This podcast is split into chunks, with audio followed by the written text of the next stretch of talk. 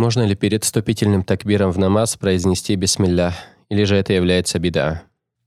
Перед вступительным такбиром, то есть такбиратуль харам, насколько мне известно, нету никаких видов мольбы и нету никаких азкаров. То есть после того, как человек вознамерился встать на молитву, понятно, что намерение произносится в сердце, но не на языке, мне неизвестно из сунны пророка, салсалам, что он что-то говорил, какой-то зикр или какой-то дуа.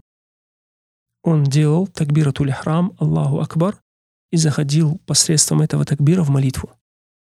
После этого он делал дуа листифтах, потом листиаза, басмаля, чтение сур и так далее. Что же касается того, что перед такбиратуль храм мне неизвестно, чтобы было какое-то отдельное высказывание или мольба или зикр. Аллаху алям.